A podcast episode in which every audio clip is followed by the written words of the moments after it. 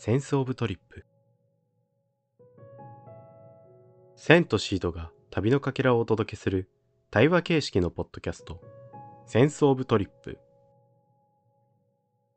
第2回は料理家の細川愛さんとワークショップを行った熊本のお話です。センの吉岡義明とシードの平井和美がお届けします。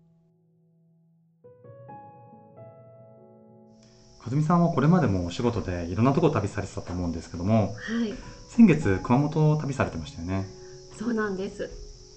料理家の細川愛さんっていうね、はい、あの友人がいるんですけど、まあ、うんうん彼女が、あのされている、まあ、大正寺っていうね、あの場所がありまして。うん、そこで、えーこれまた友人の、はい、あの鹿児島でインディビタブリーというね、あの名前で、えーいろいろ洋服を作ったりアクセサリーを作ったりあのっていう友人がいるんですけど、まあ、うん。その,、あの西ひろみさんと、はい、あとは、えー、芦屋の方で、うん、六甲の方でですねあのアクセサリーを作っている、えー、クリウドの宇都宮真由美さんっていうねまあなんだろうな本当ねなんかすごく2人とはあのいてすごく心地がいいんですよ。うん。で本当にこう感性がいつもつながっているなっていうのを感じさせてもらう2人なのでなんか本当にこう人柄もすごく好きだけどやっぱもうその作品がとにかく大好き、うんうん。な、はい。まあ、その2人の、えー、と二人展がね、あのーありまして、はい、で、えー熊本の大正寺さんにお邪魔してきました。敵な場所ですよね大正寺さん。そうすごく。ねあの行かれたことはありますか？あえっ、と僕らのブランドでもうん。大正寺さんと細川愛さんと一緒にイベントをしたのではい。その時にうちのメンバーが言ってましたけども、うん。はい、とても素敵な場所だなっていうのと、まあ、気がいいという話を、うんはい、してまし確かにた。そうやっぱりもう緑がたくさんあるのでなんかそれだけでもねあの身を置いててすごく心地いい場所なんですけど、うん。はいで、まあ、私はそこであのその2人の二人展に寄せて、えースペシャルワークショップを、うんはい、細川愛さんと一緒にねあのさせていただいてきました。どんなワークショップでしたか？はい。えーっと、まあ、今回ね、あのーなんかすごくその、まあ、シートの活動を通して、あのー昨年から始めたその自分の感覚を使うっていうことを、まあ、植物をこう触れながら、あのー体験してほしいな体感してほしいなって思っていたので、まあ、通常の花池のワークショップとは全然違う趣旨のものをやりたいと思って。うんうん。そう。それでまああのーいろんなことやったんです。う。ん、興味深い。ね。でまあなので、まあ、いわゆる五感うん、を、まあ、全て使ってもらえるような、まあ、そんな回にしたいなと思ってそう。なんか人間はもう感覚の中でもね、まあ、ほとんどは視覚を使ってあの生きてるっていうふうに言われてるんですけどでも伺った季節がちょうどねあのすっごく湿度の高い、うん、まだ梅雨が明けてない、うん、あの7月の頭ですよね。そうなんです。まだね雨の季節だったんですよね。で雨の季節ってものすごい香りが立つんですよ、確かうん、だからなんかこう湿度が高いとみんなあなんかあのジメジメして嫌だなとかムシムシするなとかって思うんだけどでもその五感を使うにはすごくいい季節なんですよね。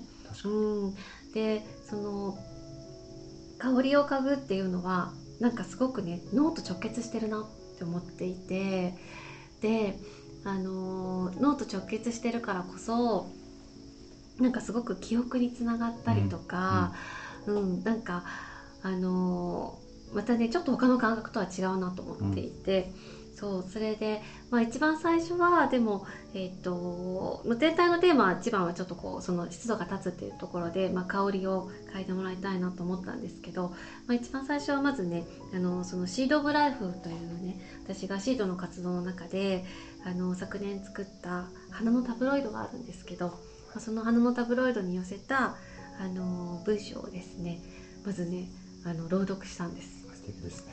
はい。どんな一節を朗読したか覚えてますか？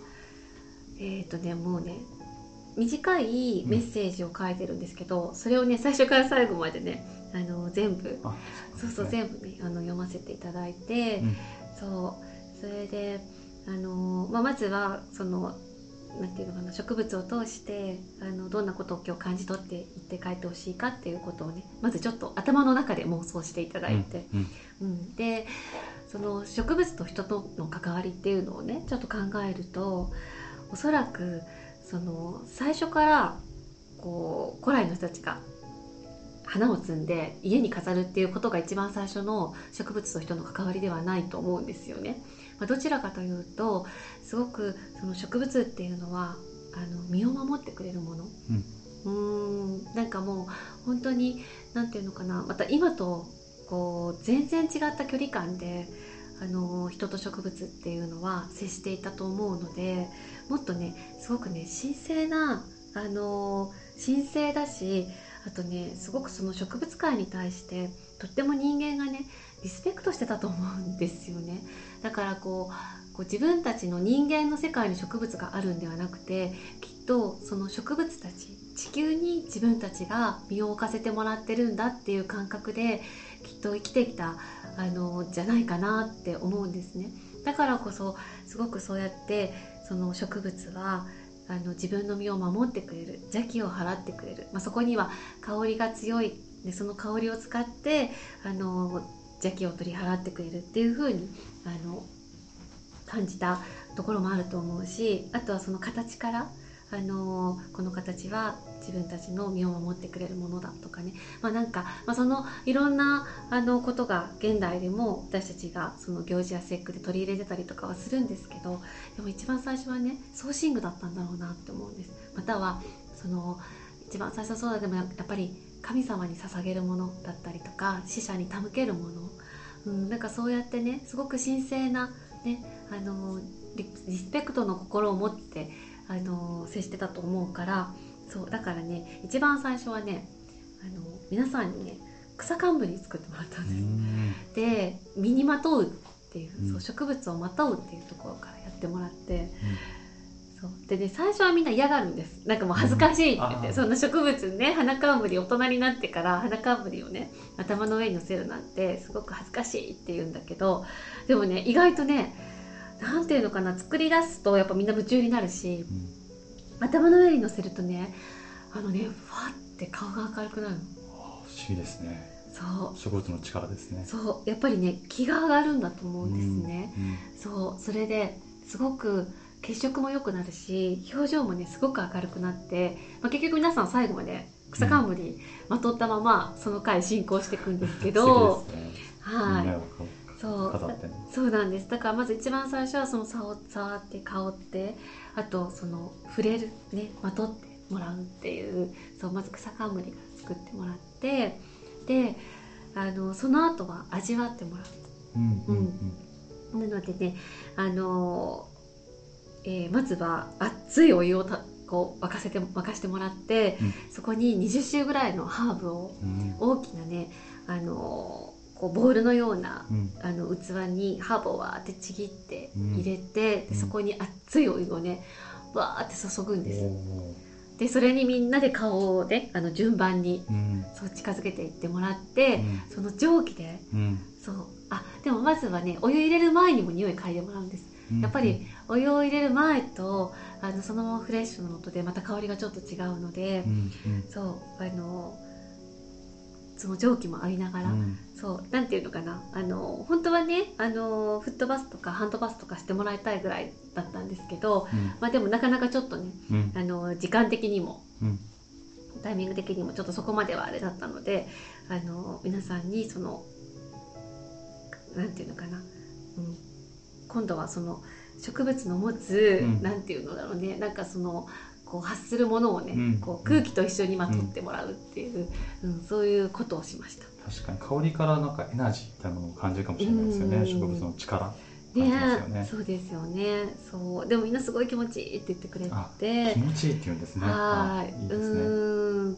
でね実際それあの入れた後は今度は皆さんにあのすくって。うん。そうあの器にこう皆さんに1杯ずつ作ってあのお茶として召し上がっていただいて体に入れるわけですね。そうです。今度は体の中に、うん、あの入れていただいてで結構大きなボウルでねうん。あのそれ作っちゃったので、はい。そそのねデモンストレーションとかは愛さんにしていただいたんですけどったんですね。うん、あの結構みんな5杯ずつぐらい飲んでました。思ったより多かったですね。そうなんです。そう。でもやっぱりしっかり入ったね。そうですそうです。でもやっぱりだんだん味が変わってくるの。あ面白い。時間が経つごとに。あ確かに。そう。なんかやっぱその変化もあのすごく楽しんでいただけたと思うし。確かに。うん。実際ねすごくねあのなので美味しかったですよ。いいですね。味わえるところまでいったと、うん。じゃあもう初めに触れて、はい。香りを感じて、はいで味わうと。はい触れて味わう。でもうなんでもう目の情報だけじゃないですよね。そうですね。だからその視覚以外のところをまずねすごくあの楽しんでいただきたいなっていう、うんまあ、さなんかあのねよく翔子さんともお話ししてますけどはい、あの目に見えない、うん、うん、部分をすごく大切にしてもらいたいなっていう見えていることよりもねあの見えていない、うんまあ、その感覚を使ってもらうっていうねはいそんなこともしました。あすごい面白いですね、はい。聞いてるだけで僕もその草の香りをうん。感じます。ハーブの香りを感じますはい感じましたね、そう。で最後に、えっと、そこで使ったあのハーブたちを皆さんにあのブーケあなるほど。そう束ねてあのお持ち帰りしてもらうようにそう皆さんと一緒に花束を作って、うんうんううん。んっていうあのなんか花束作れるようになるとね、うん。すごい楽しいんですよ。うん。そう。なんかあの人にも送れるようになるし。あ確かに。そう。本当にこうあのねお庭を持っている方とかは多分今の時期すっごいいろんな植物が育ってると思うので、うん。それをちょっと束ねて持っていくだけでもすごく素敵なプレゼントになるし、うんそうなんか花を贈るっていう行為ってうん。うんすごく誰かを思いやる行為だからあ確かに。そうなんかあの人の好きな花何かなとか、うんあの人は何が似合うかなとか、うん。花を贈る時って必ず相手を思うでしょ、うん、そうですね。想像しますよね。うん。そうなんです。だからなんかそのちょっと幸せのお裾分けみたいな、うん、なんかそんなこともしてもらえるようになれたらいいなと思って、うん。はい。あの仏教を作ってもらって、うん。うん。で、えー最後はあの愛さんにうん。うん。デザート、あなるほど。はい。どんなデザートだったんですか？その時はなんかね冷たいデザートだったんですけど、うんうんすごいこうトゥルンとした、うん。う んつるんとしたねあのなんだろうちょっとこう固めた？はいはい、はい、あのなんかマドレーヌの方にね透明なあうん。のの固めたねあののに氷を砕いてなんか愛ちゃんはねすごい味変とかもされるんですよ。だからね一口目はそのままであの二口目はねあの大正地で採れたはい。あの果実のシロップをかけ美てでっていうのもシロップもね3種類ぐらい用意してくれていて、うん。なんかこういろんなハーモニーを楽しませてくれるんですよね。うんうんうん。そうだからあのーすももだったり、うんうん。あの全部ね赤いソースでした。あ。シロップ。がもうじゃあ見た目も綺麗ですごく綺麗でしたね。いいですね。もう愛さんのその料理ってそのシンプルだけどその素材を生かすってことをされてますよね。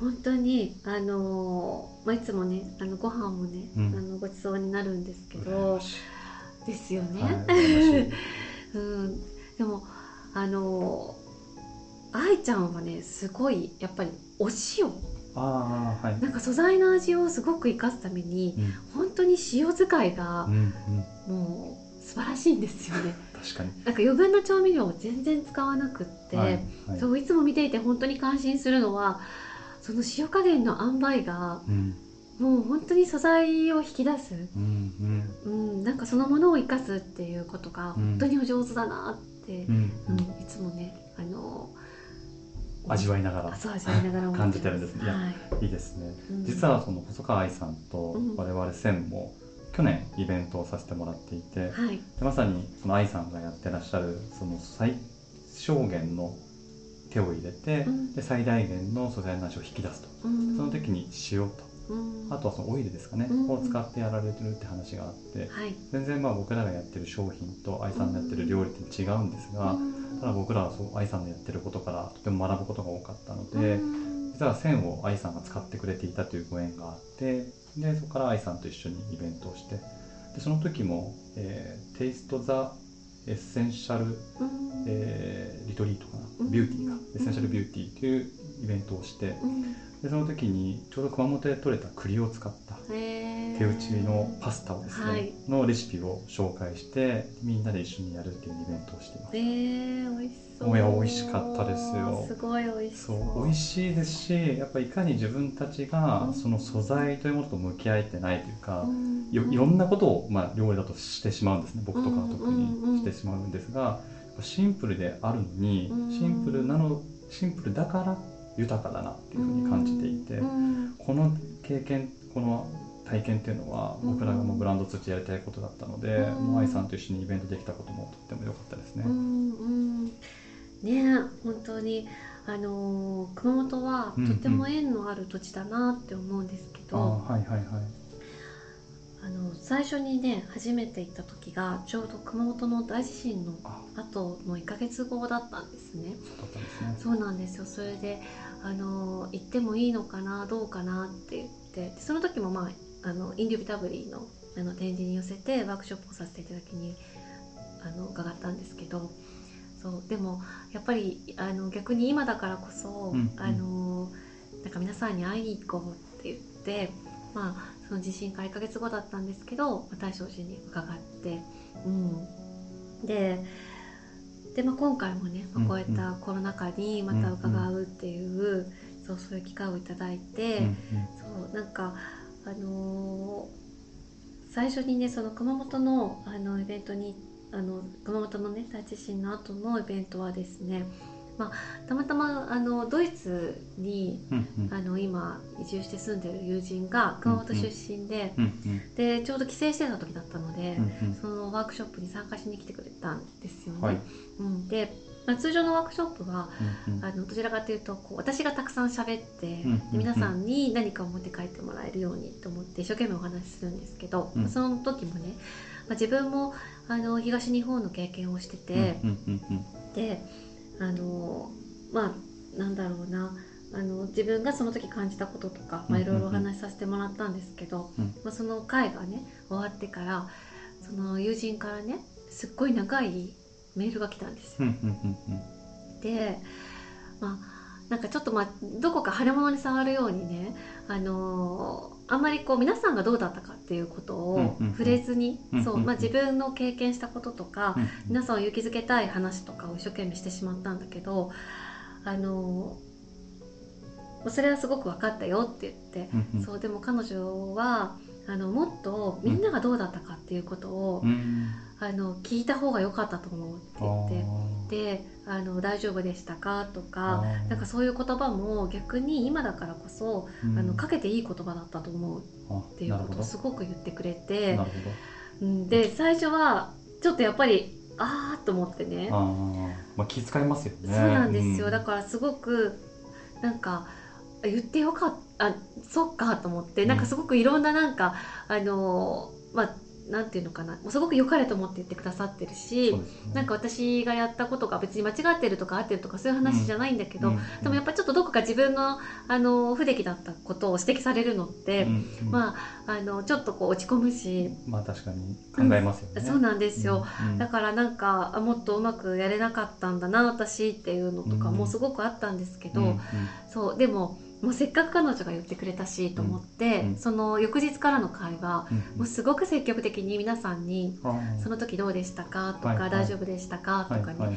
あのーいろいろお聞きしたのうね。んううん。ん。ででもそれはすごく本当に彼女にも感謝してるし、あのそのタイミングで熊本に行けて、うん。あのっていうのもやっぱりなんかそれをすべきだったんだろうなっていうことも、あのやってみてからすごく自分も納得ができて、うんあのなんかねすごくいい会をさせていただいたなっていう、あの思いがねとってもあって。うんうん。なので今回も、あのーすごくこのコロナがうん。始まってから、まあ、自分が通常やっている、うんうん。